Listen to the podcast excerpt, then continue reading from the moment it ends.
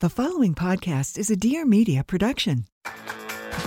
Dear Media IRL is back, and we're showing up bigger, better, and louder than ever. Join us on May 4th in Austin, Texas for the ultimate live podcasting experience. Watch and learn from your favorite Dear Media hosts as they bring their insightful discussions from your headphones to the stage. Get ready to be inspired, entertained, and watch audio get a makeover. Tickets are on sale now at dearmedia.com slash IRL. See you on May 4th in Austin. Austin, Texas.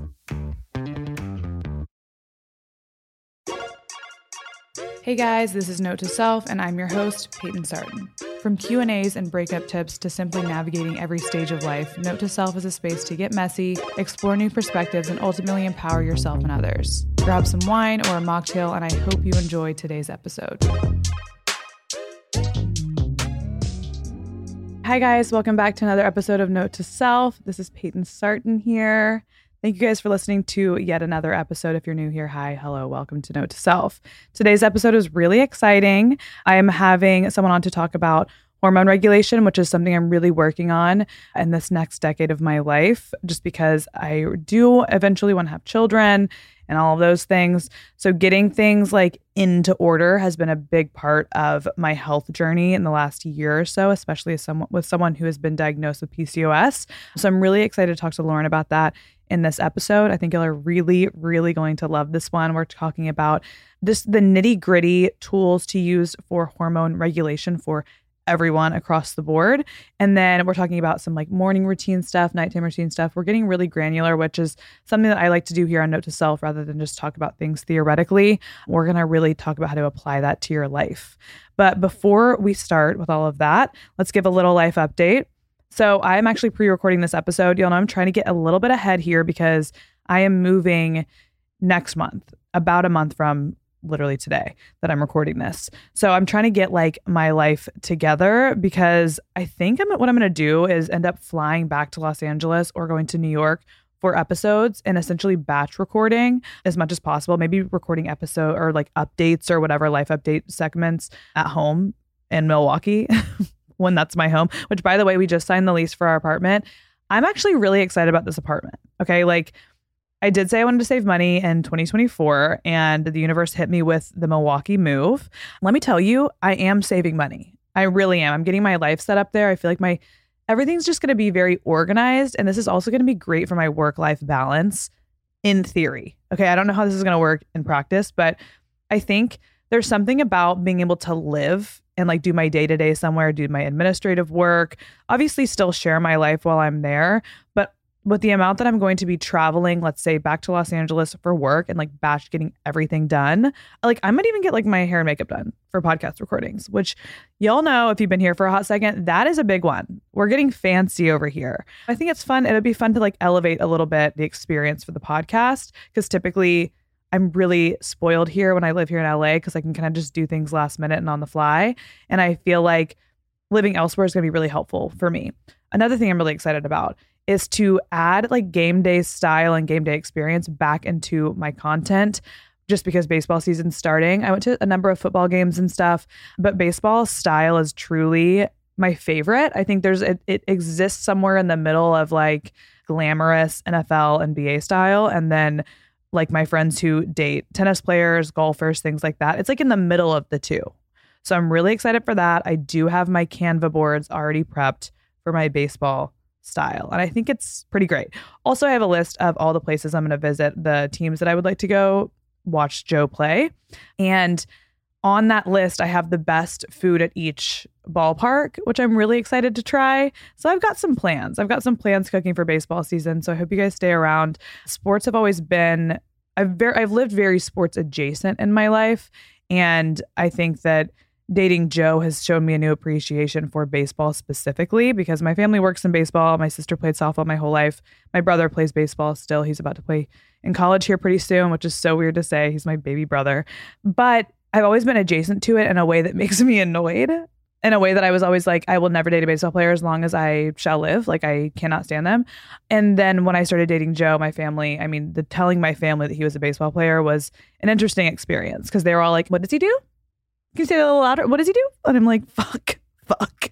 I'm going back on everything I stood for because I'm obsessed with him, obviously. But anyway, I've always lived very adjacent to it and watching him on the back end, I just really respect the experience a lot. And I also am really proud of him. So I'm excited to show that side in content again. And it's not going to be all baseball related. Like I'm not switching gears here, but I do record and share and express on the internet my thoughts and feelings and everything about my life. So like when things change, that's what I'm going to integrate into the content.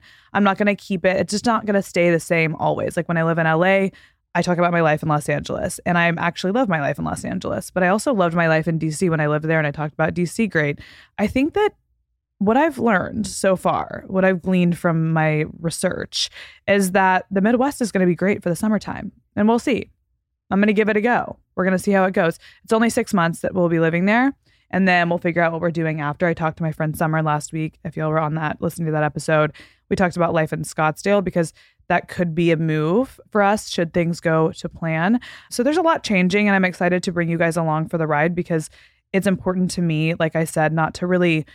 I don't want to live to create content. I want to create content about how I live. So if I take detours, if my content changes, it's because my life has changed. It's not, I don't need to keep things the same all the time. And I like when other influencers do that, though that some of the critiques I get are kind of like, oh, well, your content's all about this now. Your content's all about this now. Or used to be this way. And I'm like, yeah. and then I changed because my life changed. I've been sharing my life on the internet since I was 22. I am 30. Like, I would hope to fuck my life changed. Do you know what I mean? So I'm always going to be a person that's going to kind of share what's happening in my life then. And when baseball season starts, a lot of my life is lived baseball adjacent. So some of that will be shared. But if you need a game day outfit idea, let me tell you, I've got one for you. I'm working on that. And I feel like it's such a fun pillar because everyone needs that. Whether you're going to sports with your game, if you're going to a game with your friends, if you're going on a date, if you're going with your family, you want to look cute. Everyone wants to look cute at a game. And what better place to look cute than a game? I feel like that's just such fun style. So I cannot wait to start touching on that. There's my big spiel about that. All right, so let's talk about Content Corner real quick. I have followed some new people on TikTok, new to me. These people obviously are killing it on social media. We haven't done Content Corner in a second, so let me pull this up real quick. Okay, so I started following on TikTok at Legally Healthy Blonde. Her name is Emily Eggers. She it says she's a New York City recipe developer. I love following foodie people on social media, so she's one of my favorites right now to follow for food. And then I started following Maida, Mada. I actually do not know how to pronounce her name, but it's M A D A. And then her at is Mada, M A D A, G R A V I E T. She is a mother, from what I'm gathering. And I just think she's kind of fun and funny to follow. Like, I just really like her. I like her energy. I'm a fan. I'm a, I'm a big fan. So, loving her. And then lastly, actually, I have two more for you. Do I have two more? Oh, I have one more for you. Her name is Sydney Schiffer, and she does a lot of beauty stuff on TikTok. I feel like the one I saw of her was like basically how to be hot with the least amount of effort possible. Big fan of that one. So I'm loving her makeup stuff. She's also just absolutely stunning, and I love her energy as well. So those are three new people that I'm following specifically on TikTok. You'll know I love my my TikTok. And I'm going to give myself just before we start the episode a note to myself this this week, okay? My note to self for this week is it's okay to stay inside. I've been trying to leave my apartment. I signed a lease and then I want to be out of my apartment. Given I live in Los Angeles, I pay a lot of money in rent. And the point of paying a lot of money in rent to live in a city like LA, New York, places like this, it's to utilize the city. So that's one thing that I, I'm giving myself some grace. But I don't generally like to spend a ton of time at home if I don't have to. And like it's either I'm like laying horizontal at home or I want to be outside of my apartment.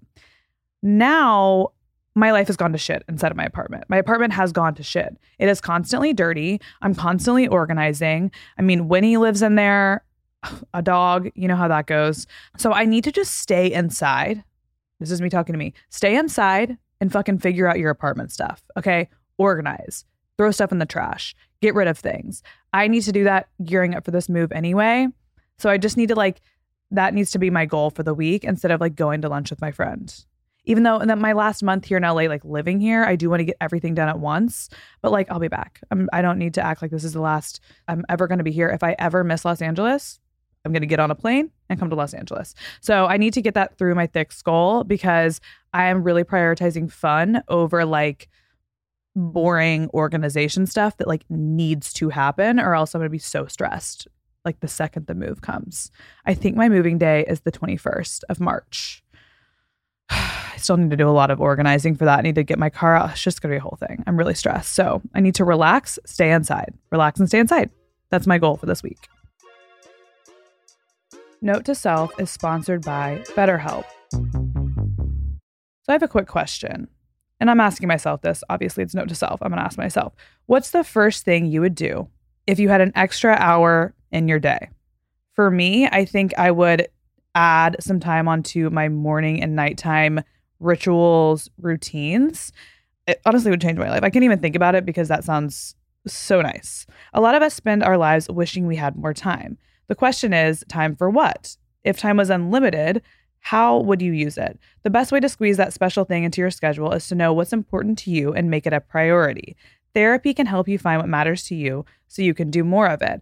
I have a big a big proponent for therapy throughout my 20s in particular because therapy has changed my life. Having a good therapist who understands you, who understands how to get you to understand yourself better, to understand your triggers, to understand you know your priorities as we're discussing here it makes your life so much more simple and seemingly more manageable in my opinion at least. I have been going to therapy since i was 19 years old and it has absolutely changed my life experience when it comes to let's say managing stress when it comes to relationships when it comes to the ability to understand when I'm a little bit overwhelmed and maybe need to back off when it comes to getting very specific about the things that I find important.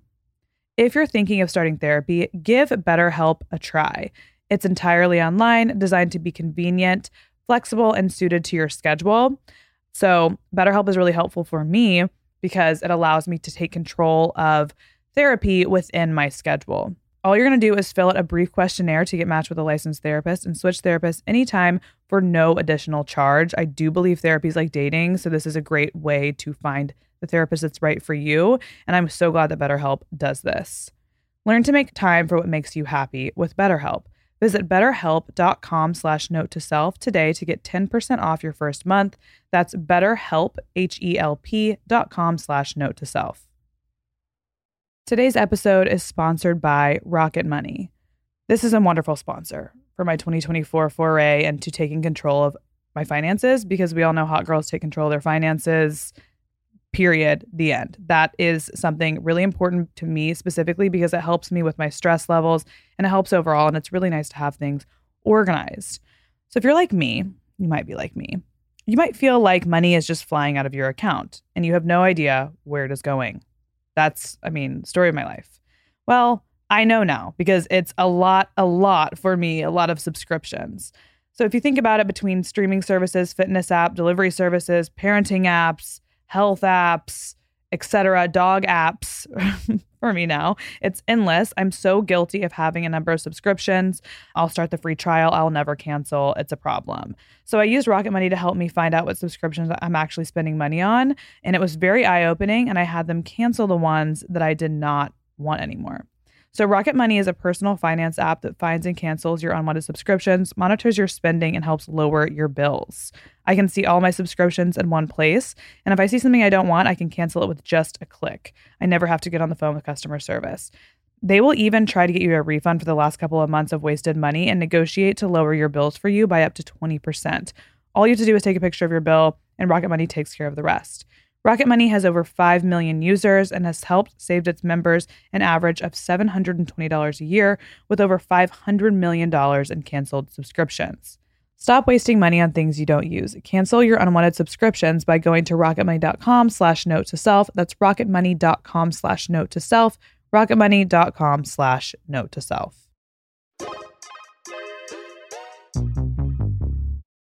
All right. So today we are going to be talking to Lauren Papanos. She's a registered dietitian, functional hormone specialist, and published hormone researcher. She has supported thousands of ambitious women as they go from frustrated to thriving through individualized solutions for hypothyroidism, Hashimoto's, PCOS, and other hormonal imbalances. She has been featured in Shape, Insider, Forbes, ClassPass, Pop Sugar, so many different places, and I'm so excited to have her on the podcast today. So, without further ado, let's welcome Lauren onto Note to Self. All right, y'all. I am sitting here with Lauren Papanos. Yes. Yes, I said it right. that was guys. That was, that was the most nerve wracking part of this whole podcast. I listened to like three separate podcast episodes you were on just to hear the pronunciation of your name. So thank you so much for coming on, Lauren. Can you give like the audience a little intro to you if they don't know who you are? Yeah, well, thank you so much for having me. I'm excited for our conversation. Mhm. And yes, my name is Lauren, and I am conventionally trained as a registered dietitian. Went to school, got my bachelor's, master's degrees in nutritional sciences, and then went the formal like dietetics route to become a clinical registered dietitian. And then ultimately, in my master's degree program, started to fall into functional medicine Mhm. and started to really see healing as a way of identifying the root cause and then using food really as like the medicine to be able to support healing in Mhm. addition to like lifestyle measures at the same time. But during that time, I was going through my own hormone issues and was dealing with something that's called hypothalamic amenorrhea that very similarly classifies as PCOS. It looks very similar to PCOS. So I had a lot of misdiagnoses that were happening and really was like this hormone mystery case. No one could quite figure me out. And so I felt like I really had to figure myself out Mhm. and used a lot of my previous education to be able to do so. And then really dove into that further and further as I was trying to heal myself. And so my first career was in sports, and I was doing research and looking at women, young girls really that had hormone imbalances, especially things like irregular periods, whether it was amenorrhea or PCOS, and how that was influencing things like their bone density, so their risk for injury, Mm. and how nutrition played a role in that. And then from all that work, I just was so moved by how many people I was seeing were having issues with hormones and how it was impacting everything from their bone to their physical performance to like their performance in class and in work to their mood regulation, things like depression. And I just knew that with my own story and that work I was doing, I really couldn't go back to practicing with any other focus. Mhm. And so then I opened up my private practice, Functional Fueling, and we specialize in working with endocrine conditions, women that particularly have things like hypothyroidism, amenorrhea, PCOS, or a lot of hormonal symptoms. Okay, that is well, one amazing. I didn't know the sports part Yeah. because I definitely took obviously look at the website. I listened to some episodes, but like that is so interesting that you got into this like working with women in sports because I was a gymnast for a long time and Me I too. noticed really Yeah. I was when I was young. Yeah. I like literally stopped. Your body like maxes out with that sport like really quickly, especially when you do it in your like growing stages. Yeah. You know what I mean? But you're like gymnast sized. yes. You're yeah, petite. Yeah. I was too tall to be a gymnast. Not No even that thing. tall, but like I was so long and like just like bony and just like it. So my Yeah. joints are fucked. like they're literally so fucked. But when I was in gymnastics, I noticed a lot of girls because I was typically really young for our teams, Mhm. and there were girls that were older me, older than me, and higher levels. You know, having a lot of issues with their period. At this point, I didn't even have mine, so I- Yeah. I don't know what's going on Mhm. but I I remember that happening. I remember being talked about in the gym a lot, where girls were not getting their period because of the work, the strenuous way we worked out every single day. Yeah. So I think that's really interesting as like a entry point into all of this, and also as I'm you know progressing in my life as a woman, as a woman with PCOS who Mhm. was diagnosed with that, which I do want to talk about your story a little bit because.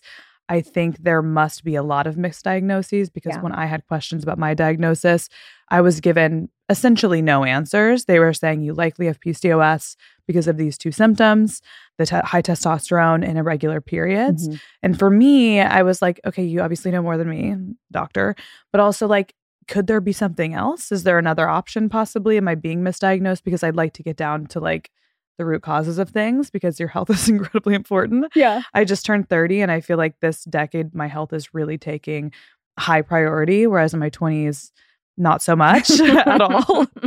so I'm I'm trying to get on top of things. But I think what you're saying about hormones really affecting especially as women every single thing in terms of our health and our day-to-day experience. I'm very groggy constantly. I'm always tired and I'm kind of just pushing through right now, but I'm like I should probably go get this looked at, knowing my symptoms and everything. So, when you were being misdiagnosed, were you first diagnosed with PCOS? Mm-hmm.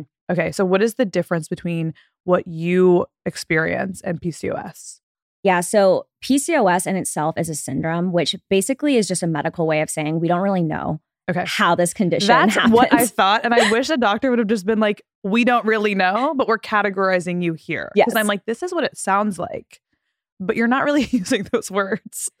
Yes, yeah. There's a lot of still question boxes that are open. And we know that what happens in your mother's womb is potentially one of the Mm. parts Okay. that drives PCOS. And there's actually some metrics that can be looked at when you're a young girl. So when you're around the age of seven, they can look at something called adiponectin, which is a different hormone.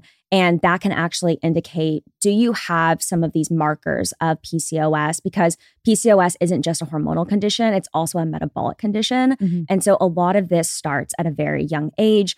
And then unfortunately, our society is a lot of it is that a lot of girls are put on birth control when they're at a young age, which shuts down your ovarian axis to your brain. And mm-hmm. then that really drives all of these hormonal imbalances mm-hmm. from mm-hmm. developing, right? But for me, I was initially diagnosed with PCOS because I think that that's a lot more common for doctors to see in their office than mm. is amenorrhea.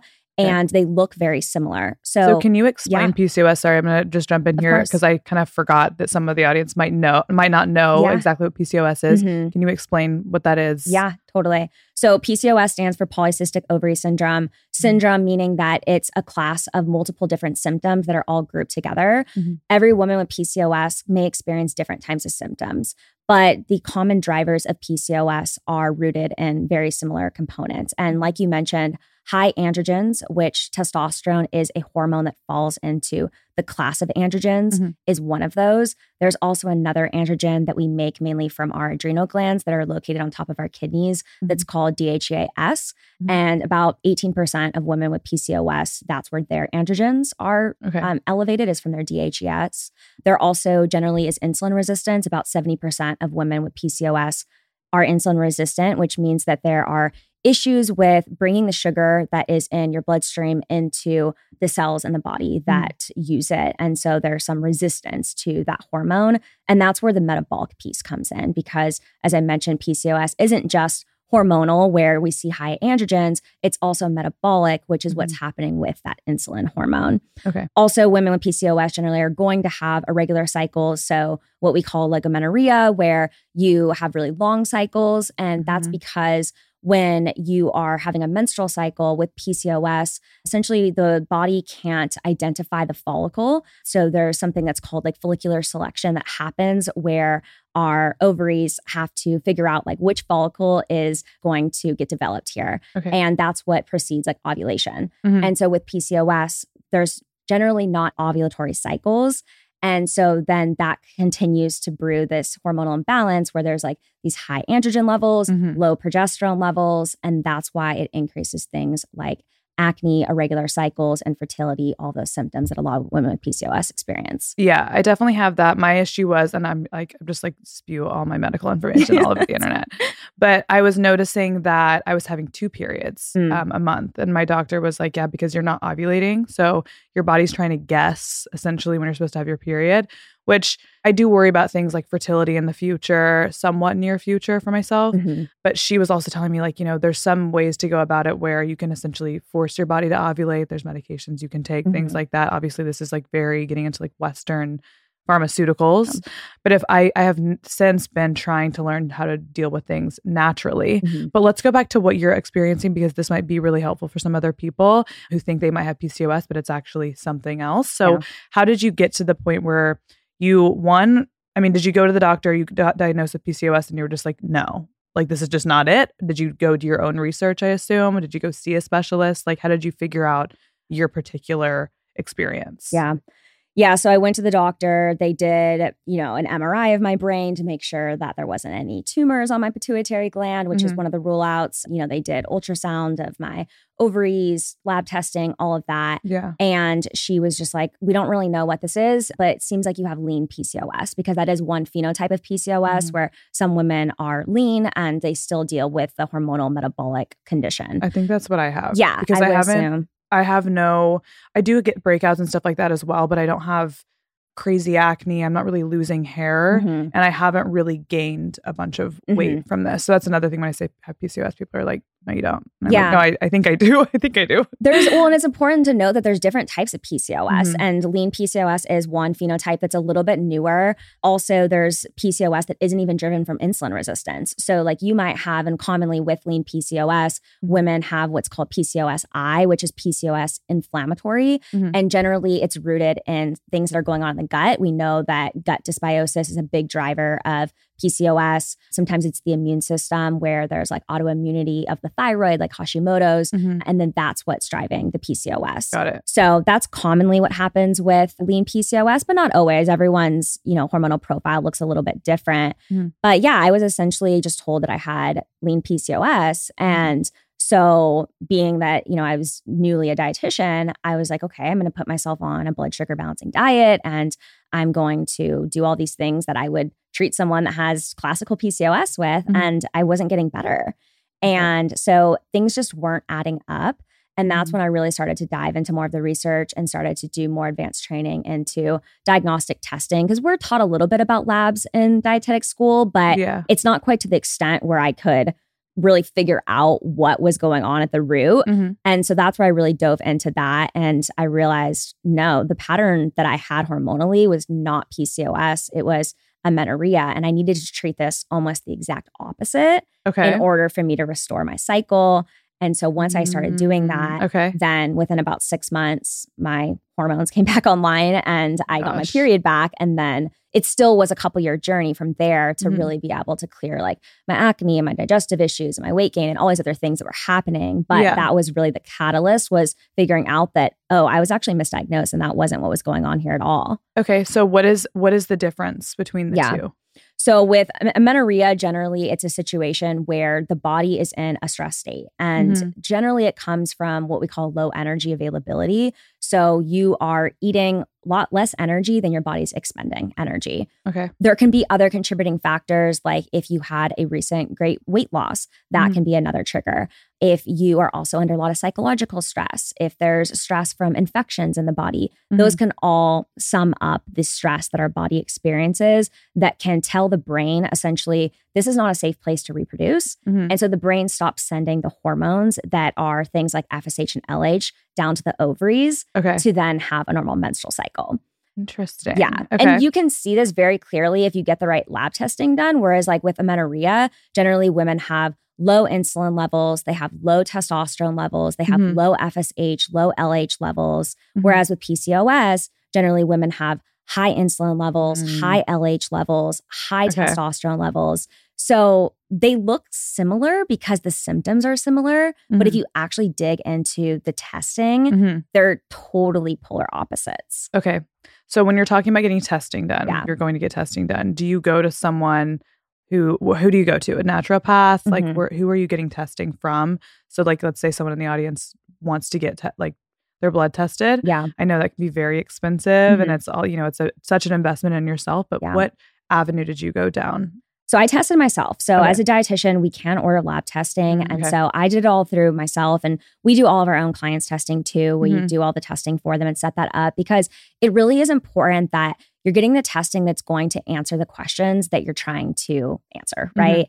Because you can go in and just get like a hormone panel done. But a lot of times, what I see happen is that the doctor, the nurse who sets it up doesn't tell you when you should get the testing done. Mhm. And our hormones are changing all throughout the month. So if you don't know the phase as to when you're getting your hormones tested, Mhm. you're not going to find the right levels. Like say for example, with PCOS, generally women have low progesterone levels. Mhm. Well, if we're trying to identify that and you go in when you're just done with your period, Mhm. you're not going to sh- there's not going to be any progesterone that shows up and it's not because of the PCOS, but it's because you're in the wrong phase of your cycle. Okay. So we want to know, okay, what do your hormone levels look like? What do your progesterone levels look like, for example, when you're in the phase where you should be making progesterone? Mhm. Because if we see that you're in that phase and your progesterone levels are low, then we know that there's some type of hormonal imbalance at play.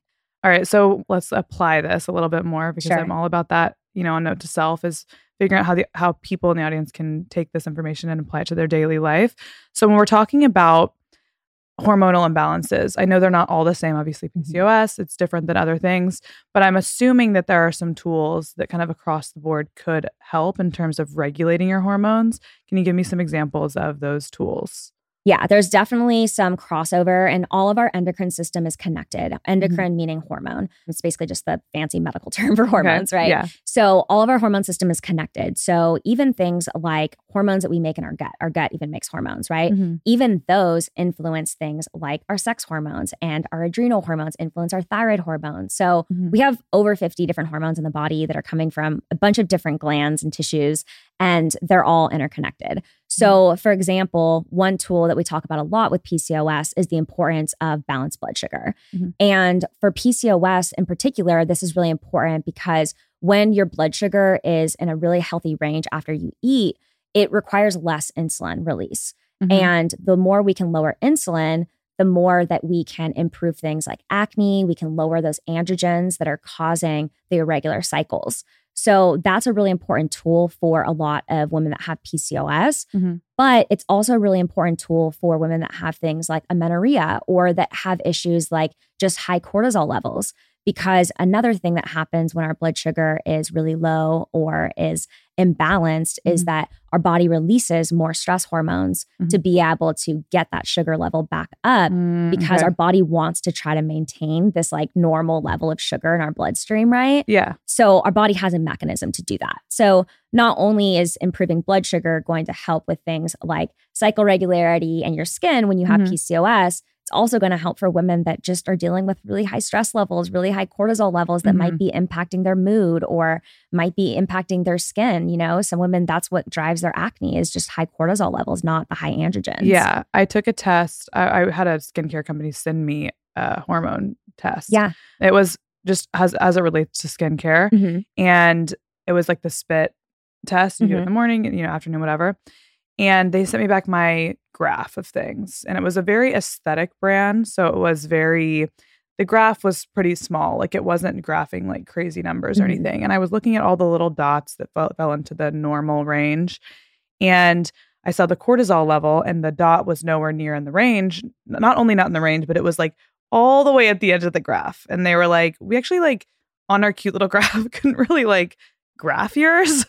so we need to like figure that out maybe. Like that's something you need to figure out separately. It was in the morning. I know your cortisol spikes in the morning, but I think I just I'm very I have a lot of anxiety, you know, things I've dealt with that in my life. So it's very fight or flight all the time. And I know that that cortisol has a lot to do probably with the hormone imbalances that I'm experiencing and now I'm trying to live a life to decrease my cortisol. Literally, that's all I do in my life. Is I'm just like, is that is that experience going to increase cortisol or is it going to help me?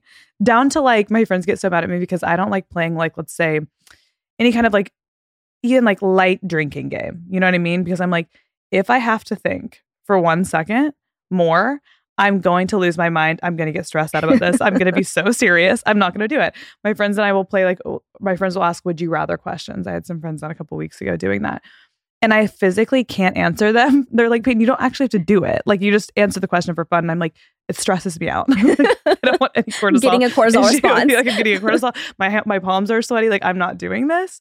So my whole life is about that cortisol now, and also regulating the blood sugar. Is there any tools you can give us for blood sugar regulation just throughout your day that might be simple that you might practice? hmm Yeah, cortisol is is a big is a big thing, Yeah. and uh, generally a lot of it is personality driven too. Mhm. And you mentioned like you know if you've ever experienced like trauma in your life at one Mhm. point, then that impacts your nervous system, and Yeah. that can impact your cortisol levels. You're not even in, in control of it; it's like subconsciously happening, Mm-hmm. right? But also things like your personality. If you're more like Type A, more kind of driven, high Mhm. strung, generally you have a higher cortisol level. If you're using something like an Oura ring, you've probably seen that reflected in things like a lower HRV Okay. because those two are correlated with one another. I definitely have a really low HRV. Yeah. Also, growing up, I am the firstborn. So I'm like very, I was very, very type A, very Mhm. organized.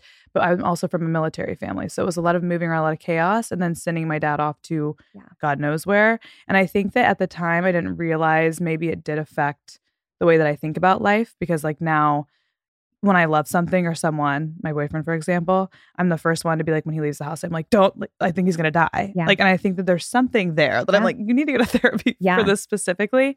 But it puts you in a, in a zone of like, this could always be the last, or this could always be the last or Mhm. like let's really like it gives good perspective for some things like you really do have perspective on some important things in life or whatever but i do think it puts me in a level of fight or flight that i'm like i probably need to address but that's interesting that you say that it can be personality driven and i don't think i've ever Totally. experienced true like a really serious one specific trauma but over time i think that that could probably really weigh on you subconsciously Totally. you know what i mean yeah. Absolutely. so if we have people dealing with this, let's Mhm. let's first talk about the blood sugar Yeah. regulations. Is there things that you use day to day that Mhm. that help you regulate your blood sugar? Yeah. So, a couple really great tools is one, just the frequency of how you eat. And Mhm. so, it's really important that when we're eating, we have a pretty regulated schedule to our eating patterns. We know that we have clocks, literally, like think of it as a little ticking clock Mhm. all over every organ in our body. And our ovaries are also one that has a clock. Okay. And so it's really important that we're eating on a pretty like regular schedule throughout the day. You don't need to be militant about it, but just having some semblance of structure to your eating patterns is really important for blood sugar regulation. Okay. So I do stick to a pretty regular schedule with that. I always eat four times per day, rain or shine, regardless mm-hmm. if like I need to in the middle of the day or not. And I think that's something important that I see with a lot of clients we work with is that a lot of women they get super busy in the middle of the day or they're like, okay, I had a good lunch and I'm going to have a good dinner. I don't need mm-hmm. to have anything in between. But if you think about how extended of a time period that is there, generally that's like 12 to 7, that's 7 hours. It only takes about four hours to fully digest a meal. So I would say that about four o'clock, when a lot of women are experiencing that midday crash, Mhm. is because you're in a hypoglycemic state. You're low blood sugar. Mhm. And not only does that then create more of this blood sugar roller coaster because your body then like super compensates to get your blood sugar levels back up, Mhm. it also is going to dysregulate your blood sugar at your next meal, which is dinner, which for most people is Mhm. like their largest meal of the day. yeah. Yeah. So it's really important that we are having, I think, four meals or like three meals and a snack Yeah. that are all really well balanced Okay. the balance of your meal is also incredibly important. So, we talk about balance, and what that really means is that you have the right ratio of different macronutrients all present. Mhm. So, we know, for example, that when you eat a higher protein and higher fat meal, not only does it secrete certain hormones in our gut that help with absorbing more of that protein from that meal, which is really important, Mhm. it also helps to be able to lower the insulin response from that meal. Okay. So if you were to have a meal, say you were, or say it's a snack, say you have like an apple and you have an apple just by itself, you might get a blood sugar spike to about 140. Mhm. But if you have an apple paired with a couple of eggs that have the yolk in them, now you're getting protein and fat with the eggs. Mhm. Your blood sugar spike is only going to come up to, let's say, 100. So Okay. it blunts that big response that you get, and that in turn helps stabilize your blood sugar throughout the course of the day. Okay.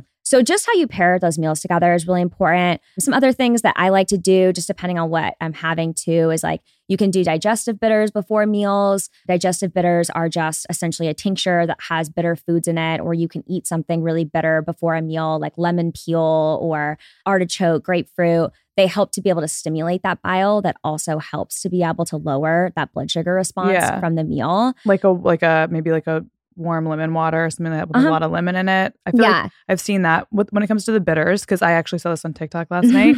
I saw someone talking about the organic Olivia bitters. Uh-huh. Are those the one that you use, or do you use something different? Yeah, I do love organic Olivia Okay. and I do have her gluco bitters. Yeah. So Okay. those are a great option. You can also like buy regular bitters too. The organic Olivia ones have apple cider vinegar in them as Mhm. well. And apple cider vinegar, the acetic acid that's in there, that's in vinegar, also has blood sugar lowering properties too. Okay. So you are getting a little bit of bang for your buck, but you can do these things at home as well. You can pair like an arugula salad before your meal. Arugula is extremely bitter in nature, Mhm. and you could have a little bit of some apple cider vinegar dressing on top of it, right? Okay. that would essentially be the exact same thing. It's Mm-hmm. just in food form rather than in bitter form. Yeah. So, I like that you're talking about this. yeah. In terms of like you said in the very beginning, food being the true medicine, Mhm. and it's just it's it can be so simple. You have to be consistent with it is the thing I assume. Yeah. Yeah. And I think we have to change the way that we look at food, you know, Mm-hmm. because so much of our current day to day, like daily uh, culture, I would say, is focused on like what is the quickest way to suppress my hunger? Yeah. What's going to get me to the end goal as quickly as possible? Mhm. And if we're talking about something like adding in bitters before your meal, that's not really always a quick option, right? Yeah, like yeah. it's something you have to add into what To you're think doing. about it, Yeah, you, know? have to think about it. So you know, and I and I'm all about functionality. So Mhm. that's really like what I think is so important is that people don't feel like they have to forego all of their routines in their daily life outside of their health Mhm. to be able to improve their health, right? There is Yeah. a way that you can strike a balance between both of them. Mhm. It's just finding ways that work for your lifestyle. And that's where like individualization comes in Yeah. because we're able to say, okay, this is where your challenges are. And how do we find solutions to that so that you can still get all of these amazing benefits? Note to Self is brought to you by Squarespace. So, if you're living under a rock, basically, Squarespace is an all in one website platform for entrepreneurs to stand out and succeed online. They make everything so, so easy. When I had my little foray into fashion and I had a fashion line called Full Disclosure, I was straight to Squarespace because I think there's just no better way and no quicker, easier way to make a website than on Squarespace. Whether you're just starting out or managing a growing brand, Squarespace makes it easy to create a beautiful website, engage with your audience, and sell anything from products to content to time, all in one place exactly how you want it. With Squarespace, you can start an online store, you can sell your products in your online store, whether you sell physical, digital, or service products. Squarespace has the tools you need to start selling online. Squarespace also allows you to have extensions that you can connect to your store to vetted third party tools to extend the functionality of your website, which you can get really creative with. And this is one of my favorite parts of Squarespace. They also allow you to set up email campaigns. You can drive sales and engage your audience with Squarespace email campaigns, easily collect email subscribers on your site, and build connections and repeat business through regular email updates. Introduce your brand to new subscribers with welcome emails, announce an upcoming sale, or send your top customers a discount code. Also, they have built in analytics for this to measure the impact of every send. Point is, for me, Squarespace really is an all in one place that makes it easy. Like, there's so much about running a business that is so granular and difficult sometimes. Squarespace is an absolute godsend. Check out squarespace.com for a free trial. And when you're ready to launch, go to squarespace.com slash note to self to save 10% off your first purchase of a website or domain. That's squarespace.com slash note to self. Today's episode is sponsored by Woo More Play. Now, y'all know I love Woo More Play. I have been talking about Woo for a very long time. It's an essential in my, do I call it a sex routine? a sex plan? I don't know. But I absolutely love Woo. So, Woo is a female owned and led company helping women feel more confident in their intimate lives. I'm such a fan of this community because I love that it brings together women who really prioritize the sexual experience. And we have the power to remove the stigma around women's pleasure so much when it comes to talking about sex openly and also talking about products that we use during sex openly. And I get really specific with that one. So if you've listened to Note to Self for a while, you know that Woo More Play is my favorite all natural sexual wellness brand that uses only good for you ingredients. And I have a very exciting announcement for you guys. Woo More Play is launching an equity crowdfunding campaign, which means that you can become an owner of Woo. This means you'll have the opportunity to invest in Woo More Play for as little as $250 and receive incredible perks. For example, you'll have a free annual subscription, an opportunity to help design Woo's next product, a dinner with the founding team, yes, with Lauryn Bosstick of the Skinny Confidential and Michael Bosstick of our very own Dear Media, and so much more. By investing in Woo, you'd be helping us close the orgasm gap by making incredible sexual wellness products available for all, impacting sex lives for the better. Plus, you'd be the owner of a sex company, and how cool is that? Is that my dream? I think it is. So head over to startengine.com slash offering slash woo more play to learn more. I also like the idea, like you're talking about, kind of switching things around in small ways or adding something rather Mhm. than saying you cannot have this, you cannot have this, you cannot have this. It's like, Yeah. okay, let's be moderate. But if you're going to have something, I follow a guy, I talk about him every single time. Someone's going to come at me for this because I talk about him every freaking episode he comes up. I follow a guy on TikTok. His handle is at insulin resistant one, and he just wears a glucose monitor, tries different foods, tries foods in different orders, Mm. did the apple cider vinegar thing, which sold me on it. So now I have little apple cider vinegar shots just in my fridge if I'm going to eat something like that I know is going to be sugar heavy or if I'm going to drink anything. Mhm. I typically will have that before I do that just to like help a little bit. You know what I mean? It's these small incremental changes. And instead of saying you can't do as many things as you want to do, it's just maybe being moderate about it and then adding these things in that are just going to help support your body when you do decide to like eat pizza, eat cake, eat eat something with a lot of carbs in it. There's things that you can do to help yourself out, though you might not want to do it, you know, all the time. Yeah. And the more that we focus on inclusion, the more that those bad behaviors get excluded. Like there's no room for them. Mm-hmm. Yeah. Right. Or we feel so good from the things that we're adding in that Mhm. we just end up subtracting. Yeah. So why mess with our psychology and be in this like negative Nancy mindset where Mm-hmm. Yeah, we're always yeah. focusing on exclusion when we could just focus on like empowerment of how can we add things in that are really awesome for us Mhm. and then all of the things that we shouldn't be doing kind of fall to Yeah. the back burner, right? I think it's that's an important way to look at it too, because for me, when it comes to taking care of my health, I'm not a person that's driven by aesthetics. As much as like my job mm-hmm. is to be aesthetic and I love my makeup and I love, but I'm not gonna not eat something because of what it's going to do f- to the way my body looks.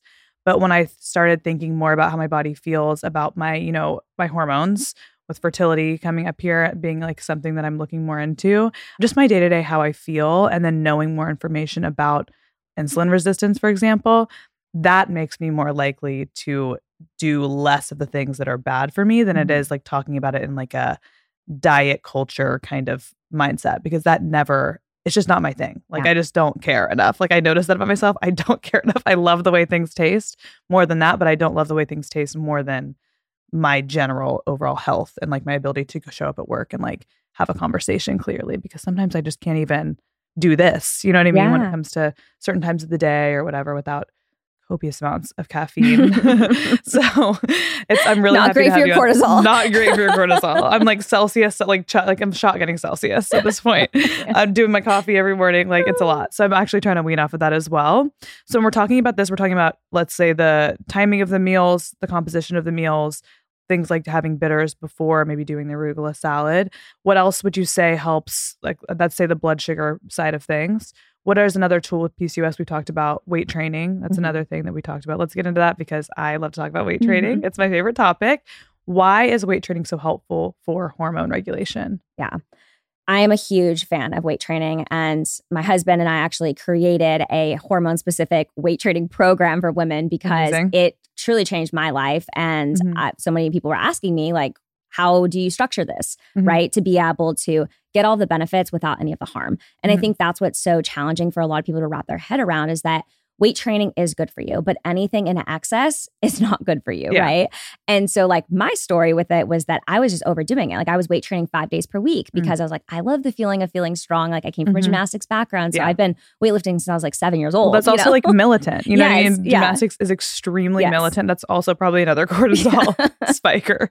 Also, the coaches are evil. My coach was evil. Yes. I was like, yeah, seven. And he's like saying the most ruthless things to a seven year old girl. When I look back at it, I'm just like, there actually are some Yelp reviews that I read of that gym of like, what, you know, girls who were in lower levels who were just coming to have fun. Yeah. And the moms were like, what the fuck? so he's saying to my daughter, insane. So yeah, gymnastics is a lot. And I think that it obviously, like when you train like an athlete when you're young, I think that that can kind of it sets the stage for how you train later because I had that feeling where I wanted to be exhausted. I wanted to be physically just like so drained. And all that did for me was make me nervous that I wasn't working out enough. Because again, I'm not going to the gym if I don't have to. So I'm just stressed about not working out. And then when I did work out, it was pretty high intensity, or I was trying to weight train the shit out of myself. And all I noticed was some level of aesthetic, I guess, improvement, quote unquote. But I was also so swollen and inflamed that it didn't matter if I was aesthetically improving because you couldn't tell because I was just so stressed all the time. Yeah. My face, my body, everything. And then when I started weight training in a specific way with a female trainer Mhm. who knew my body, who knew my goals, I worked out two to maybe three times a week weight training, lifting heavier weights. And it was a very, it was a systematic approach, which I'm, I'm sure y'all do too. I looked great. Yeah. Wasn't swollen at all. Everything was, my life was so relaxed. So why is that? Yeah. In your opinion? Well, you have to find the right balance because weight training and really any type of moderate to high intensity exercise is a stressor on the body. Like you're Mhm. going to get a cortisol, a stress response from that exercise. That's how your muscle adapts. That's how your cardiorespiratory system adapts and you get stronger and you get fitter. Mhm. But cortisol in short term is good for us. It's how our body adapts, it's how we become stronger. But in chronic, that's where it becomes an issue. And it takes about 24, 48 hours for you to really bring down that full cortisol response and help your muscle tissue recover. Mhm. So if you're doing strength training workouts back to back to back, you are just chronically elevating those cortisol levels. And that's Mhm. what's going to cause all that fluid retention. Sometimes it makes it really Mm. challenging for women to even see like fat loss happen because their body's in a stress state. It's not in a burning state. Our body can't Yeah. do both at the same time. It can't run and burn at the same time, right? So there really is this fine balance, but it's so essential because our muscle accounts for about 75% of our glucose disposal. So, what that basically means is that the more muscle we have, the better we're able to control our blood sugar. And Mm. that's one of the reasons why, if you've ever seen like the extreme of that, which is like male bodybuilders, yeah. they've got all this muscle mass. And if you've ever seen what they eat, Mhm. they eat a whole lot of pasta and rice and gummy worms yeah. because those are all I've seen the gummy worms. Yeah. yes. And they still stay extremely lean, right? Mhm. And muscular because they have so much muscle mass. Mhm. So, muscle is incredibly important as an organ to be able to help with our blood sugar response and that insulin response. And so, when we strength train, not only are we stimulating our muscle tissue, Mhm. hopefully, we're also building or sustaining our muscle tissue. Mhm. And as women, you are always in a catabolic state when there's elevated progesterone levels. Mhm. So you've got in the second half of your cycle, for example, your body's wanting to break down muscle. It's not wanting to build muscle. Mhm. And then, really, once we're age 30 and above, Mhm. our body again is in a catabolic state for the rest of our life where our body is constantly wanting to break Great. down. yeah, we're constantly wanting to lose, but you're already doing so much right because you're Yeah. already strength training. Mhm. And that's what's so important is that you're working against gravity, right? Yeah, you're yeah. working against like what's naturally happening physiologically in your body. Mhm. And that's what's going to help to be able to like keep your blood sugar levels nice and healthy, keep your insulin levels in a healthy Mhm. range so you stay insulin sensitive. Mhm. And if that insulin level is sensitive, then we're going to see improvements to things like those androgen hormones. You're going to see improvements to your appetite hormones as well. Mhm. And then as long as we don't overdo it, then we can make sure that we're keeping our cortisol levels within a healthy range too. Yeah. See, I like this theory because moving on from the diet of it all, when we Yeah. talked about how you, you don't have to try so hard, you don't have to be so militant, just like make it, just make smart changes. This gives me an excuse to not have to work out so much and feel great about it. I'm like, this is actually way better for me when I don't work out. I love this this lifestyle. Can you give us an example of what's in your like don't tell us obviously the whole thing, but like what approach do you have to fitness that you, you know, your plan that you give out to people, which Mhm. I'm going to be coming onto your website very soon because I feel like I like the way that not only you break everything down to where it's easy to understand, but you seem very straightforward about it all. It's just like let's get to the answer, Mhm. which is obviously the goal. I think that there's a lot of information out there that it's just so much easier when someone can distill it down and then explain it to you scientifically and then be like, okay, this is how you apply that. Yeah. So when it comes to working out, what's your ideal structure for someone? Obviously, it can't be every single person because not everyone's the same, but let's give like a basic ideal structure for working out for someone who has PCOS, for example. Totally. So, what we recommend is that you're doing two to three days of full body resistance training. Mhm. There are resistance training workouts you can do that are upper lower splits that some people might be doing, where you're doing like an upper body day, a lower body day. And those are great if you're trying to hypertrophy the muscle, like you're trying to make your glutes bigger, right? Mhm. You're trying to make your biceps stronger.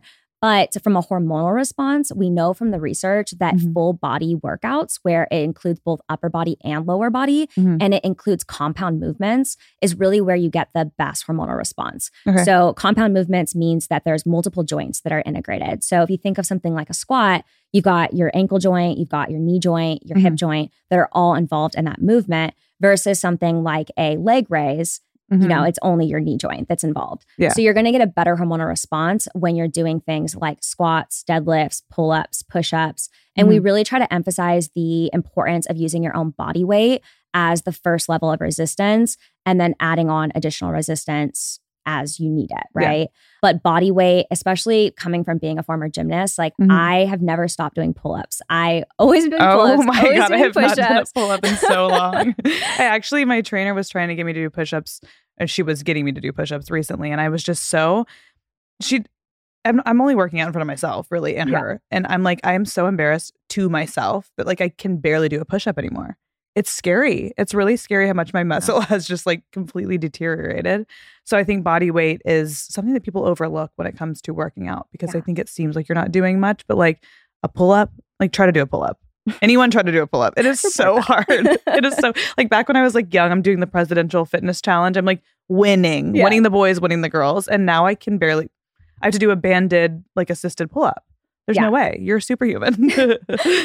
You got to keep doing it. Once you Mhm. stop, it's like you forget how to do it, right? But your Um, body forgets like I don't I'm not hollow anymore. Yeah. Like I'm trying to do a push up and my whole like my my hips are on the ground. I'm like abs. like what's happening here? engage yeah, core. what the hell? what is happening? yeah, I hear ya. No, I mean, body weight, especially for upper body for women, is so critical to start there Mm-hmm. because you'd be surprised how long you could stay there and still get so much benefit Yeah. out of those movements.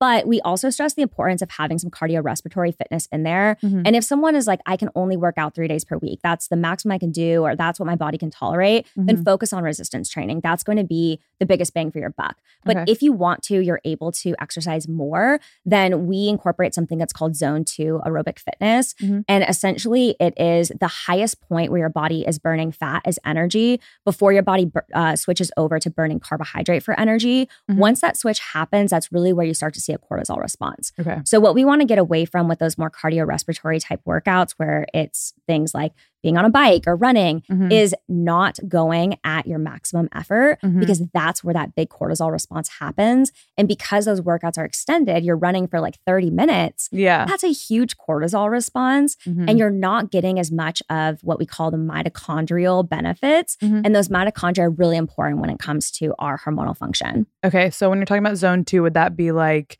maybe like a quick pace walk, an incline walk, or something like that? Maybe a Mhm. hike. It could be, yeah. So I usually do mine on a treadmill with an incline, Mhm. and I'll do that for continuous like 45 minutes. But you could do it on a bike. Uh, you just have to be at a continuous heart rate. Generally, for most women, it depends on your fitness level and your age, but it's Mhm. somewhere around like 130 to 140 beats per minute. Okay. So you should be able to keep your lips pierced, breathe fully through your nose when you're doing them, Mhm. and you should be able to hold a conversation. So Okay. you shouldn't feel like you're doing a Peloton workout and you're like balls to the wall, just Yeah, yeah, dripping in sweat. So it's like essentially a an intentional hot girl walk. Yes, very the, girl, intentional. the hot girls were Yeah. like onto it. The women have been walking. I mean, like we have been promenading around hot girl walking for so long, and I get it now. Like I was doing the strength training for tw- twice a week, and then I just get out and do. I have a puppy, so like Yeah. she always needs to be walked, and she walks.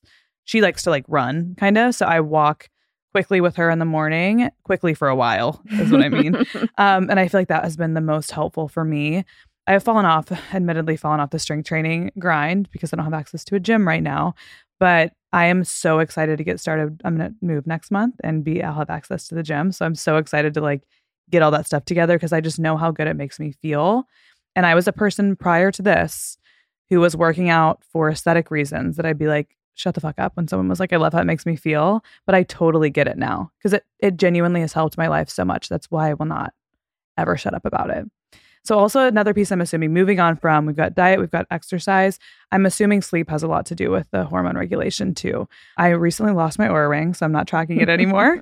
but I have been really focusing on sleep now. And I'm also seeing a lot of things about how women need to have, like, the eight hour sleep schedule was actually developed by studies that were focused on men. Of course, why didn't we think of that? like, we've been excluded from everything. Why did I not think? And I'm seeing that women, you can you can debunk this if you want. I guess it's different for everyone, but women actually need more sleep on average than mm-hmm. men do. Can you kind of explain the role that sleep plays in this and Yeah. maybe some we'll give some little tips to end on sleep. Yeah. Sleep is so important. And we even know from the research that women that have disrupted circadian rhythms, so women that like work night shifts, for example, which Mhm. we work with a lot of nurses, and unfortunately, that's a very common nursing schedule, that that can cause hormonal disruption Mhm. and it can cause issues with blood sugar, for example, because even though you're sleeping adequately, your sleep cycle is not with the sun. Yeah. And that's where the sun and the circadian rhythm is so integrated with those clocks, like I'm talking about with your ovaries. But we also make hormones when we sleep. So if you ever look at like a hormone clock of when hormones are being made, they're Mhm. happening all throughout the day. But our growth hormone, which is a really important hormone for recovery and helping make adequate testosterone and estrogen levels, it starts getting released around 11 p.m. So Mhm. if we're staying up till midnight, 1 a.m., past Mhm. that, we're missing out on some of that growth hormone release Mm. that's so critical to our overall hormone function. Because remember that all of our hormones are interconnected. Mhm. We also know that even things like time change. So if you go from like the West Coast to the East Coast, that's a lot harder on the body than going east to west. Mhm. And even just that time difference, that can also cause you to have an anovulatory cycle, or it can even cause cycle irregularities. And so Ugh. anyone that like travels a lot, maybe for work, for lifestyle, Yeah. you may have experienced that before where your period is irregular in the time frames where you're traveling around ovulation. Okay. Got it. And so with when it comes to sleep, are we looking at deep sleep when it comes to hormones? Is it deep sleep? Is it REM? Is it literally all of it? Is it the time you go to sleep? This seems to be like a very sensitive, it's such a sensitive system. Yeah. You know what I mean? It really is. And it really is all of it. It's the length of sleep, but it's the quality of sleep Mm-hmm. because you could take you could sleep for 8 hours every night, but if you're not getting adequate deep and REM sleep, you're Mhm. not getting that hormonal and that restorative response. Okay. So, you do want to make sure that you are getting adequate levels there. Don't stress yourself out about it. Like if you're looking at your Oura data and you're like, I'm not in the green where they say I should yeah, be, yeah. you know, see if there's any things that you can identify that are causing that to happen. Like, Mhm. are you having caffeine in the afternoon? That Mhm. can be a big problem for getting adequate deep sleep. Wine at night. Yeah, wine and problem, alcohol yeah. is one of the biggest horrible. culprits. Yeah. Horrible. I, Yeah. You could not, I mean, don't look at your Oura ring after you drink. Do Just not, don't do yes. it. It's like it will make you more stressed than you need to be. And that will also not help. Correct. Yeah. yeah. And that's, I think, really important too, because I think that all of these like new health tracking measures like Oura Ring Mhm. are really great for women because we can see a lot of data like Indoor Cycle and things of that sort. But if you Yeah. are someone that's already very type A, it may actually create more anxiety. And I Mhm. think that that also could create harm because then you're getting Standard. a cortisol response. yeah. so we have to take it all with a grain of salt and Mhm. really just compare our own data to our own data yeah. and say like okay what are the things that i did differently that really helped to be able to improve my sleep quality Mhm. how can i rinse and repeat and do that more often Okay. So let's hear your nighttime routine, your hormone balancing nighttime routine, ideally, you know, an ideal situation. It's extended my husband makes fun of me because he's like it keeps getting longer and longer as you get older You're like, I, I mean, we're getting older. We got to figure this out. Yeah. I, I just I dealt with sleep issues for so many years of my life where I would just like lay there in bed Mhm. thinking of a million things because Yeah. of my anxiety. Mhm. And I that's like the worst thing ever when you're laying in bed and you can't fall asleep at Yeah. night. So I found the routine that helps achieve like a one minute sleep latency time, which basically Lovely. means you're falling asleep immediately. Yeah. And so I'm sticking to it through and through. Okay. Um, but it generally always starts with your sauna or a hot bath. Okay. And the reason why I do heat exposure is because heat exposure is not only helpful for detoxification of things like endocrine disrupting chemicals that impact hormone signaling in our body, but it also has been shown to help with increasing melatonin production if you do it in about an hour to two hours before bed. Mhm. So I do either a hot bath or sauna. Then after that, kind of cool down, let my body temperature come back to baseline. Sometimes I'll take like a cool ish shower so that I can bring my core body temperature back down Yeah. because we don't want to be asleep, going to sleep when our body temperature is hot, Yeah. right? So you do need to get it back um, into alignment. But generally, we'll do heat exposure, then cool my body temperature back down. I don't really take any sleep support supplements at this point. I used to rely on a lot of like herbs and uh, melatonin and things of that sort. But Yeah. once I started really getting consistent with like going to bed at the same time, starting with the heat exposure, Mhm. I always then read or journal, maybe sometimes both, Mhm. so that I can relax my nervous system and kind of, I call it like brain dumping, right? But yeah. especially for individuals that are more anxiety prone, I definitely am. I need to get those thoughts out of my head because Mhm. I feel anxious that I'm going to forget the thoughts I have. I'm I like, feel that. oh my gosh, I have all these things to do tomorrow. Like, what if I forget that I Mhm. have this thing to do? And it's the end of the world if I forget. Yeah, Yes. the whole thing. Yeah. So I just like dump it on the piece of paper next to my bed. And I Mhm. never even reference this. Like every once in a while I will, but yeah. just dump it on the piece of paper. And that way it's out of my head. And it calms down my anxiety so much because I Mhm. know that, okay, I'm not going to forget it. I wrote it down. There's yeah. nothing to worry about. Mhm. And I can move forward. So I always read, journal. And then we also, this is like the best investment we ever made. It was actually a gift, but Mhm. if anyone's looking for a really great sleep investment, Mhm. we have a sleep eight, which is like a sleep topper Yes, that has a cooling system in it. I knew you were going to say this. I've heard so much about it. It's a game changer. Okay. Like, but the one thing is if you travel a lot, don't do it because it will make it that much harder for you to sleep in a Oh, hotel. no. Okay. Yeah. Yeah. Yeah. Okay. Never mind. I won't. We won't It- do a foray in that It one. yet. definitely coddles you for sure. Yeah, Yeah. It's like it's so good. Okay. It's like the perfect temperature. You can adjust it, you can heat it, you can cool it, whatever you want. And it's a like it goes. It's like a mattress topper. It's yeah, it's a Okay. mattress topper. You don't even feel it. And then Mhm. it has a unit that it's attached to. And you basically fill the unit with water one time. Mhm. And then you turn it on from an app on your phone. And the water shoots through the mattress topper the Mhm. whole night you're sleeping. okay. And you have dogs. Does, Yes. Do the dogs sleep in your bed with you? No, they don't. Okay, Yeah. Winnie, I can't get her out of the bed. I'm like, the second I let her in the bed, I'm like, it's over. Because I also love snuggling. yes. I just visited my boyfriend and we both are like, well, our sex life has like taken a turn because the dog is in the middle of us and he also has Yeah. a dog, but when he has to be in the middle of us constantly. So it's hard to be like making things sexy with there's a literal puppy and she's like crawling up. She gets closer and closer to the pillow throughout the like day. sniffing your butt. So yeah, Yeah. literally, like so smart that you did that because I everyone said don't let the dog on the furniture, don't let the dog in the bed because now I can't get her out, which is another sleep issue that I'm having sometimes. Yeah. Or is it a plus? I don't know. Maybe I fall asleep faster because I'm just like warm and cuddly with her.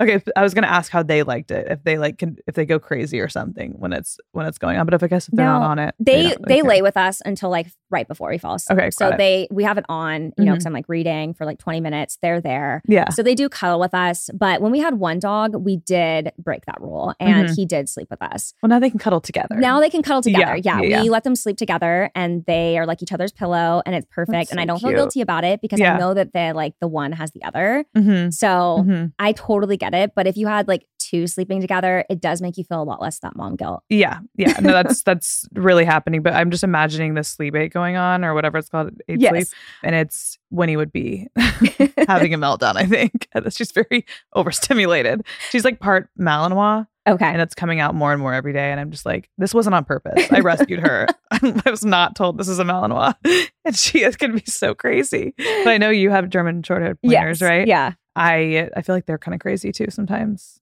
They're, They're neuroses. Yes. We are in dog training right now, Mm, and it is mhm. the hardest thing I've ever done. I cry almost every time Yeah. because their attention span is like 0.5 seconds. yes, yes. No, I get it. Also, those are like, aren't they like hunting dogs? They or are, something? yeah. Like they're they're easy to train when they're getting Yes. when you get there. But I'm assuming Yeah. the process is I'm gonna have Winnie professionally trained. I You found a place to get her board and trained. Yeah. So I can like that I can also split up into like, you know, instead of the full five weeks, I can do like two weeks here, a week here when I travel. And Yeah. I'm just like, that's exactly what I need. I need a professional's assistance because I don't have the emotional capacity Yeah. to train the dog. It is really hard. It's Mhm. really hard. I I'm telling you, I cried a lot initially. Yeah, It's- that's me. Like how is it's like frustrating, and you also want them to do well, and it's just like confusing. And you feel bad. You You're feel like bad. baby. Mhm, mhm. It's I hard. feel that. Okay, so back to the sleep. So you're you're you turn your sleep aid on. Yes. Okay, and then what's next? Fall asleep. Okay, do you Yeah. use mouth tape, anything like that? I do. Yeah. Okay. Yeah. I do mouth tape. Not every night. Sometimes if my lips are really chapped. I don't Yeah, it's hard. Or if I'm like slugging and I put like the mouth tape on, it just doesn't stick or whatever. Yeah, Mhm. it's yeah because if you have, I use like Aquaphor right before I go to bed, Yeah, and it hard. doesn't work well with the mouth tape. Yeah, so yeah. some nights I trade not having chapped lips the next day. Yes. My issue really is I am a mouth breather. Like Yeah. I've, I have horrible sinuses. Another health issue that I need to look into. Mhm. I need to go see someone about that. But if I don't use mouth tape now, if I I'll like breathe through my mouth and then I have the fan going because I want it to be cold, and then it's Yeah. like, am I sick? Or did I just mouth breathe all night? It's just a whole process. So I'm trying to get better, more religious with the mouth tape. Not sexy to go to sleep with. It's it's not no, Mhm. but it's really helpful and it does help with that nervous system function. So it helps with getting you into more of a parasympathetic state even throughout the day too, Yeah. so that when you're exercising or when you're just going about your day-to-day life, Mhm. you know, when our breath is one of the biggest things that regulates our nervous system, right? You've Yeah. probably heard before, like just take a deep breath and how Mhm. much that relaxes you. So if we're always breathing through our mouth, it's really hard for us to be out of that fight or flight state. It's Yeah. going to drive us more into that high cortisol Mhm. stress response. I'm definitely trying to teach myself more to breathe through my nose in general, but I Mhm. think helping, I think sleeping with a mouth tape has been helpful because it's just a kind of an easy way to train myself because I'm not even like conscious for it, really. totally. You know what I mean? So, okay, we've got the sleep schedule. Let's go through real quickly just to end here your morning routine for like optimal hormone health throughout the day. Yeah. Set yourself off. So I mentioned the importance of light, and we know that the pineal gland, which is located right behind your eye, your eyes, that's what gets that light exposure, which then sets the tone for your circadian rhythm throughout the day. So Mhm. it really is going to set the tone for your cortisol being made in the optimal levels in the morning time, Mhm. and then that then signaling to your brain 12 hours from then to shut down cortisol response and to turn on melatonin. So that is really critical. And as I mentioned, we have clocks in all of our organs. So we need to make sure that we're getting these like really clear messages of when there's light, when there shouldn't be light. Mhm. So without a fail, every single morning I go outside.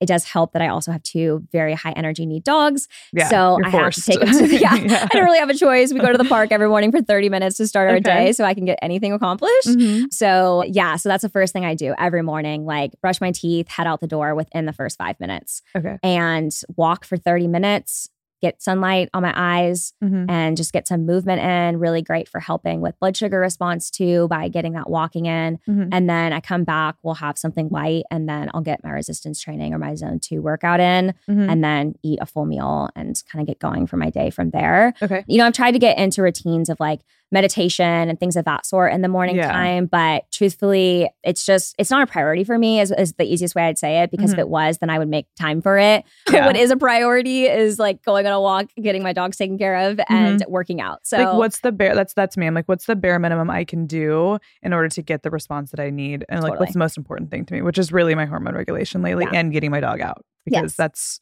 you're responsible for like a life you know what i mean? So and also it does affect your, the rest of your day because then there'll be an absolute like right now i couldn't take winnie on a walk this morning. I know when i get home she's gonna be in it's gonna be neuroses. Like i'm gonna have to like go outside and like let her run. You know what i mean? Yes. to get that energy out. She's also like seven she's about to be eight months old. Okay. Yeah. so a she's, still really young. Yeah. I will say once I got her spayed though, she chilled out like a lot. I'm like, this is the that's the key. That's the key. I know we haven't key. gotten our littlest one spayed yet, Yeah, yeah. and it's, she's a menace. She's crazy, I'm sure. Yeah. I'm sure. Okay, so that's a great one. That's a doable morning routine for me. When it comes to also like your take on caffeine, do you drink coffee or anything like that? Or okay. When do you try do. to I know you're supposed to kind of wait until an hour after you wake up or something. Is that what you normally do? Or is are you a coffee right you know, first thing in the morning kind of person? I'm not perfect with it, I will say. And I'm just like realistic about it. Mhm. And I think that there's a lot of people say like no caffeine, don't drink caffeine. It's like the worst thing for your hormones, Yeah, right? yeah. And I think that while it maybe doesn't help all the time, it's a very high hanging fruit. And there's Mhm. like some bigger things that we can work on that are really going to improve your hormone regulation. Yeah. So I don't drink it first thing. I always drink water. I rehydrate. I go on a walk. And so there's at least a 30 minute break. Generally, Yeah. it's closer to like an hour, hour and a half. Mhm. And that's to allow my body to wake up on its own, right? So that I'm not dependent on the coffee. So I definitely always do that. But some days I do come back and I'll have coffee like right after I Mhm. get back from my walk. And I always have it with something. So it's Yeah. never like by itself. There's always something in my stomach, which is really important because coffee is really acidic. It's really hard in our stomach when we have it on an empty stomach. When we have it with food too, it helps lower that cortisol response that you get from caffeine Mm-hmm. intake. So there are some benefits to having it with food, but it generally works out because I'm always going to work out right after. Yeah. So I like have the coffee. I mean, coffee in itself, caffeine's an erg- ergogenic aid, which Yeah. means it increases performance. Mhm. So we have to look at that piece of it too. Is like you are getting some benefit to your workout yeah. if you do have a little bit of caffeine. You just want to be smart about how much and then like what you're having it with. Yeah, my boyfriend uses that as a pre-workout. He's a pitcher. Okay. So when he goes before he goes, he's like a whole game day thing. And Yeah. before he goes on the mound in an actual game, he'll have a coffee like kind of close to when he's gonna do that. Cause he's like it's honestly the best pre-workout, just a black coffee. That's what he drinks. Yeah. So I started doing that. He does that in the morning before he works out too. If he's like particularly training particularly hard that Mhm. day. Not a pre-workout guy. He just loves loves his coffee. Yeah. So I love that So much that take. I also like just I like your takes in general on everything because I feel like that's what Note to Self is about. I've done a full episode on morning routines and about how much I hate having to have a morning routine and like doing a million things. Like I, I know I'm not going to do it, and then I'm just going to be stressed about how I'm not doing it. So I like your take. It's your takes are really good for someone like me who needs to be more realistic and kind of minimal when it comes to things. And like you're saying, you know, work out less. Relax on the dieting stuff. Just add the things that you need to add to support yourself and make small incremental changes over time rather than doing a huge overhaul. Yeah. So I absolutely love this talk. I feel like I haven't really had anyone on to talk about hormone regulation yet. And that's a huge part of what I'm working on. So I'm glad I could have you on. Can you tell everyone where they can find you if they want to follow you? Yeah. So my practice name is Functional Fueling. Website is functionalfueling.com. And then on Instagram at functional.fueling. And I also have an episode called Strength and Hormones. Mhm. And we talk a lot about different hormone related things and strength training and all of the good stuff that we Mhm. chatted about today. Amazing. Well, thank you so much for coming on. Thank you for having me. Thank y'all so much for listening to today's episode. You can catch a new episode of Note to Self every Thursday. Please, please don't forget to subscribe so you don't miss out on any of the good stuff. I always want to hear from you, so please leave a rating and review if you have a sec. Follow Note to Self on social for all the behind the scenes action and more info about the show at NTS by PS on Instagram and at Note to Self Pod on TikTok. And I'll talk to y'all next week.